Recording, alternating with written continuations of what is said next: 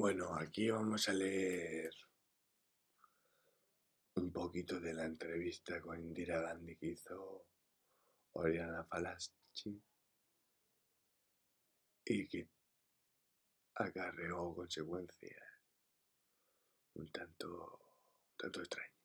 Y dice algo así como, Oriana Falaschi, señora Gandhi, son muchas preguntas las que quiero hacerle, personales y políticas. Las personales se las haré después, cuando haya comprendido por qué tanta gente tiene miedo de usted y la define como fría, gélida, dura. Dicen esto, Indira Gandhi, dicen esto porque soy sincera, demasiado sincera, porque no pierdo el tiempo con floridas charlas como se hace en la India, donde la primera media hora se va en, cortesías. ¿Cómo está usted? ¿Cómo están sus hijos? ¿Cómo están sus nietos? Etcétera. No me gustan estas florituras. Y las cortesías, si acaso, las reservo para cuando el trabajo está hecho. Pero en la India esta actitud mía nunca ha parecido bien y cuando digo vamos al grano, rápido, se lo toman mal. Piensan que soy fría, gélida, dura. Hay también otra razón ligada a mi franqueza. No finjo, no sé fingir. Me muestro siempre como soy, del humor en que estoy. Si estoy contenta, me muestro contenta. Si estoy enojada, también lo demuestro. Sin preocuparme de la reacción de los demás. Cuando se ha tenido una vida difícil como la mía, no, preocupa la reacción de los demás. Y ahora dispare, puede preguntarme lo que quiera. Muy bien, empezaré por la pregunta más violenta. Usted ha ganado una guerra, pero somos muchos los que consideramos esta victoria una victoria peligrosa. ¿De veras cree que Bangladesh sea el aliado que esperaba? ¿No teme que más bien para revelarse con una carga bastante incómoda? Mire, la vida está siempre llena de peligros, y yo no creo que los peligros se deban evitar. Creo que se deben hacer lo que se crea justo. lo que se cree justo comporta un peligro, bien, que arriesgarse al peligro. Siempre ha sido esta mi filosofía. No he pensado que la consecuencia de un gesto es necesario. Las consecuencias las examinas pues cuando llega la nueva situación. Entonces examina la nueva situación. Eso es todo. Usted dice que esta victoria es peligrosa. Yo digo que hoy por hoy nadie puede decir todavía que sea peligroso y no veo hoy por hoy los riesgos los que alude. Pero si estos riesgos se convirtieran en realidad, actuaré según la nueva realidad. Pero que suena como una frase positiva. Quiero contestarle de manera positiva. Quiero afirmar que habrá amistad entre el Bangladesh y nosotros. Y no amistad unilateral, como es obvio. Nadie hace algo por nada. Todos tienen algo que dar y algo que tomar. Si le ofrecemos algo a Bangladesh, es evidente que Bangladesh nos ofrece algo a nosotros. Nos ofrece algo a nosotros y porque Bangladesh no ha de estar en condiciones de cumplir las promesas hechas, económicamente les sobran recursos y pueden ponerse en pie. Políticamente parece dirigido por gente preparada. Los refugiados que estaban aquí van volviendo a casa. De veras vuelven, sí. Han vuelto ya dos millones. Dos millones sobre diez. No son muchos. No, pero denles tiempo. Vuelven de la prisa. Tanta prisa. Estoy satisfecha. Más de lo que imaginaba. Señora Gandhi, cuando aludía a los peligros de su victoria no me estaba refiriendo solo a Bangladesh, me refería también a Bengala, occidental, que es la India, y que ahora se mueve por su independencia. He oído a los Nosaliti en Calcuta, y hay una frase de Lenin que dice, la revolución mundial pasará por Shanghái y por Calcuta. No, no es posible. ¿Sabe por qué? Porque en la India está sucediendo que una revolución. Las cosas están cambiando aquí pacífica y democráticamente. El peligro del comunismo no existe. Existiría si hubiera un gobierno de derechas en lugar del mío. Los comunistas crecieron en la India cuando el pueblo pensó que mi partido se desviaría hacia la derecha. Tenían razón. Ante tal amenaza no les quedaba otro remedio que lanzarse a la extrema izquierda. Pero ahora que el pueblo se ha dado cuenta de nuestros esfuerzos, ahora se ve cómo se resuelven los problemas los comunistas van perdiendo fuerza. En cuanto a los nasalítidos en la occidental, están completamente bajo control. Estoy segura de que los, de Bangladesh también acabarán incontrolados. No no espero disgustos. Bangladesh ya les han dado algunos disgustos. He visto linchamientos espantosos de Dhaka después de la liberación. ¿Qué piensa de ello? Sucedieron en los cinco primeros días y han sido poco en comparación por las matanzas que han hecho los otros. En comparación al millón de criaturas que los otros han matado. Ha sido un episodio desgraciado, es cierto, nosotros hemos tratado de impedirlo. Si hubiera cuánta gente hemos salvado. Pero no podíamos estar en todas partes, no podíamos verlo todo. Y era inevitable que alguna cosa se nos escapase. Todas las comunidades hay grupos se comportan mal. También a estos hay que comprenderles. Estaban irritados, cegados por el resentimiento. Para ser justos, no hay que considerar lo que usted ha visto en algunos días, sino lo que ellos han visto y sufrido durante muchos meses. Señora Gandhi, usted conoce la acusación según la cual fueron ustedes los hindúes los que provocaron esta guerra y atacaron los primeros. ¿Qué contesta ello? Usted está admitiendo que, sin que si queremos mirar muy atrás, nosotros ayudamos a los Mukti Bahini. Por tanto, si se considera toda partir de esta ayuda, sí, fuimos nosotros los que empezamos, pero no podíamos hacer otra cosa. No podíamos tener 10 millones de refugiados en nuestro territorio. No podíamos soportar una situación tan inestable por tiempo indefinido. La afluencia de refugiados no hubiera terminado. Al contrario, habría continuado y continuado y continuado hasta que se hubiese producido un estallido. No podíamos contar la llegada de aquella gente. En nuestro interés había que detenerlos. Esto se lo dije al señor Nixon y los demás jefes de Estado que visite para evitar la guerra. Pero si se considera el principio de la verdadera guerra, la dificultad es en reconocer que fueron los pakistaníes los primeros en atacar. Ellos se lanzaron sobre nosotros con los aviones a las 5 de aquella tarde, cuando las primeras bombas cayeron sobre Agra. Puedo demostrárselo, por el hecho de que fueron escogidos por sorpresa. El fin de semana es el único momento en que los del gobierno podemos abandonar Delhi, y por tanto, que si ninguno de nosotros estaba allí. Yo había ido a Calcuta, el ministro de Defensa había ido a Patna, y de allí se había trasladado a Bangalore, al sur. El ministro de Finanzas había ido a Bombay, y estaba a punto de llegar a Pogona. El jefe de las Fuerzas Armadas estaba en otra parte, no recuerdo dónde. Tuvimos que precipitar, tuvimos que precipitamos todos a Delhi y por esto nuestras tropas solo pudieron pasar a la contraofensiva al día siguiente. Después de algunas horas, por esto, los pakistaníes consiguieron ocupar algunas zonas. Naturalmente estábamos preparados, sabíamos que algo sucedería, pero solo estábamos a punto para, que, para los ataques aéreos. Si no hubiera sido esto, nos hubiesen echado. Señora Gandhi, aludió usted al viaje que hizo por Europa y Norteamérica para evitar el conflicto. ¿Puede decir ahora la verdad sobre lo que sucedió como le fue con Nissan? Emprendí el viaje sabiendo que era como el niño que tapa el agujero del dique metiendo el dedo. Y hay cosas que no sé. No sé si puedo, pues sí, la verdad es que le hablé claro al señor Nissan. Y le dije lo que ya les había dicho a los señores Heath, Pompidou y Verán. Le dije, sin medias palabras, que no podíamos quedarnos con 10 millones de refugiados a que no podíamos sostener ulteriormente la mecha de una situación tan explosiva. Pues bien, los señores Heath, Pompidou y Brand lo comprendieron muy bien. El señor Nixon no. Si los otros comprendieron una cosa, el señor Nixon comprendió otra. Yo sospechaba que era muy pakistán, pero pakistaní. Sabía que también que los norteamericanos estuvieron siempre en favor de Pakistán, no tanto por ir en favor de Pakistán como por, ir en contra de la India.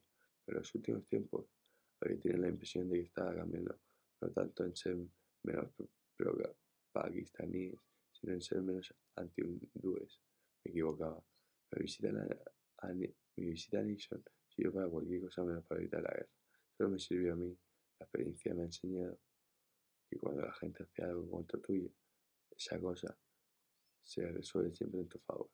Por lo menos puedes usarlo en tu favor. Es una ley de la vida. Fíjese y observará que es válida en cualquier caso de la vida. ¿Sabe por qué gané las últimas elecciones? Porque le gustaba al pueblo, sí. Porque había trabajado duro, sí. Pero también porque la oposición se había portado mal respecto a mí. Y ¿sabe por qué he ganado esta guerra? Porque mi ejército la, ha sabido hacer, sí. Pero también porque los norteamericanos estaban de, parte del Pakistán. Lo comprendo. Lo explicaré. Norteamérica siempre ha creído que ayudaba a Pakistán. Pero si no lo hubiese ayudado, Pakistán hubiera sido un país mucho más fuerte. No se ayuda a un país apoyando un régimen militar que niega todo amago de democracia. Lo que ha derrotado a Pakistán ha sido su régimen militar, régimen apoyado por los norteamericanos. A veces los amigos son peligrosos. Hay que prestar mucha atención al tipo de ayuda que nos ofrecen los amigos. Y los chinos, también ellos están de parte de Pakistán. Si no me equivoco, China es el mayor enemigo potencial de la India. No, yo no veo por qué nosotros y los chinos tengamos por qué ser enemigos. Nosotros no queremos ser sus enemigos. Si ellos lo quieren, no, no, podremos evitarlo. Pero no creo que verdaderamente lo quieran, porque no creo que en última instancia vaya a servirles de nada. Cuanto a la actitud que han tomado en esta guerra, bueno, creo que han sido más hábiles que los norteamericanos. Han intervenido ligeramente. Si lo hubieran querido, hubiesen podido hacer mucho más por Pakistán. ¿Sí o no? ¿Son los norteamericanos quienes han enviado a la séptima? ¿Sí o no? Son los norteamericanos quienes han enviado a la séptima flota al Golfo de Bengala, a los chinos. Y para no correr riesgo no saqué las tropas de la frontera china. Pero nunca creí que los chinos dieran un paso equivocado. En palabras, nunca creí que en el peligro de una tercera guerra mundial. Solamente si los norteamericanos hubiesen disparado un tiro, si la séptima flota hubiese hecho algo más que pararse en el Golfo de Bengala, sí habría estallado la tercera guerra mundial. Pero honradamente ni se me ocurrió la posibilidad. Qué extraño efecto el de hablar de guerra con usted que ha sido educada en la escuela de la no violencia, señora Gandhi. Me pregunto cómo se sintió durante estos días de, conflicto. Debe usted considerar que no se trata de mi primera guerra, he afrontado otras, y de todos modos le voy a contar algo sobre la no violencia. Apenas la India se hizo independiente en 1947, Pakistán invadió Cachemira, que en aquel tiempo era feudo de Marajá. El Marajá escapó y el pueblo de Cachemira, era por el jeque Abdullah, pidió ayuda a la India. Lord Mountbatten, como gobernador general, contestó que no podía prestar ayuda a Cachemira si Pakistán no le había declarado la guerra y no parecía preocuparse por el hecho de que los pakistaníes asesinaban a la población. Por tanto, nuestro jefe decidió firmar un documento por el que se comprometían a entrar en guerra contra Pakistán, y el Mahatma Gandhi, apostó de la no violencia, firmó con ellos. Sí, eligió la guerra. Dijo que no había otra solución. La guerra es inevitable cuando se trata de defender o defenderse. La cuestión es que yo no me obstino en ver esta guerra una guerra entre hermanos. También se lo dije al general Aurora y al general Niase. Y ambos respondieron, en el fondo somos hermanos. No, en el fondo del todo, los hindúes y los pakistaníes somos literalmente hermanos. Sé que usted se sorprendió porque después de la toma de Dhaka, los oficiales pakistaníes y los hindúes se estrechaban la mano, pero se da cuenta de que hasta 1956 en nuestro ejército en el pakistaní se podían encontrar oficiales que eran hermanos, hermanos de sangre, hijos del mismo padre y de la misma madre. Se encontraron un tío en una parte y el sobrino en la otra, o un primo aquí y un primo allá. Le diré más, en un determinado momento, dos embajadores en Suiza, un hindú y otro pakistaní, eran hermanos de sangre. La decisión impuesta por los ingleses fue tan antinatural, solo sirvió para dividir familias, para despedazarlas.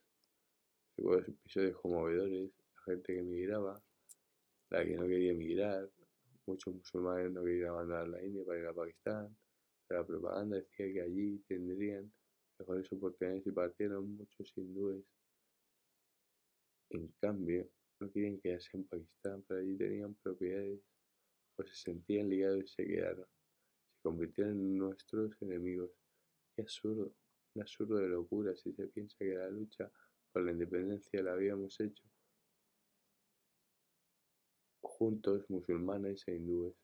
Sí, también bajo los ingleses había grupos hostiles hubo enfrentamientos, pero lo supe después, fueron enfrentamientos provocados por quienes no tenían interés en hacernos vivir juntos, con vistas a la partición, la política, mantenernos divididos fue la que siempre siguieron los extranjeros, incluso después de la partición. Si hindúes y pakistaníes hubieran estado juntos, no digo como países confederados, sino como países vecinos y amigos, como Italia y Francia, por ejemplo, Créame, ambos hubiéramos progresado mucho más, pero lo que parece, para el interés alguno que nosotros progresáramos. El interés de, de alguno era que nos hiciéramos, hiciésemos siempre la guerra, que nos destrozáramos. Y me siento inclinada a absorber a los pakistaníes, cómo tenían que comportarse. Se animaban a atacarnos, les daban armas para atacarnos y nos atacaron. Bhutto dice que estaría dispuesto a formar una confederación con la India. ¿Qué piensa usted de ello, señora Gandhi?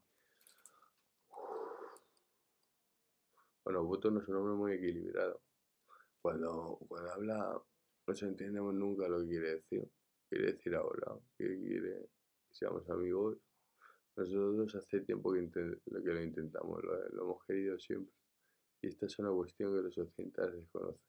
La prensa occidental ha subrayado siempre el hecho de que la India era enemiga de Pakistán y viceversa, que los hindúes estaban contra los musulmanes y viceversa. No ha hecho, por ejemplo, que mi partido combate esta actitud desde que fuimos desmembrados en dos países. Desde entonces, sostenemos que las hostilidades religiosas son erróneas y absurdas, que las minorías no pueden ser eliminadas de un país la gente de distintas religiones debe vivir junta. ¿Cómo es posible que en el mundo moderno la gente tenga que matarse por la religión? Son muy otros los problemas de los que debemos ocuparnos hoy en día. Son los problemas de la pobreza, de los derechos del individuo, de los cambios que nos impone la tecnología. Estos sí que importan más que la religión. Son problemas universales, porque pertenecen a la misma medida en la misma medida al Pakistán y a nosotros no puedo tomarme en serio al que se gañita gritando porque la religión está en peligro y tonterías parecidas. Y desgraciadamente también en la India hay quienes dicen cosas así. Son los mismos que afirman nunca hubiéramos debido aceptar la existencia del Pakistán. Ahora existe y debemos destruirlo. Pero se trata de algunos locos a quienes la masa no sigue. En la India no prospera la propaganda contra Pakistán. Ante la guerra hubo alguno Naturalmente, como conseguimos controlarla, los pakistaníes se quedaron asombrados. Había prisioneros en los hospitales de campaña que exclamaban: ¿Cómo? ¿Usted es un médico hindú? ¿Y curarme? Mira, Buto, solo puedo contestarle que si sabe lo que dice, lo único que se puede decir, y si no dijera esto, ¿cuál sería su futuro? Se me ha dicho que Buto es ambicioso. Espero que lo sea, lo mejor puede ayudarle a ver la realidad. Mañana voy a leer nada más.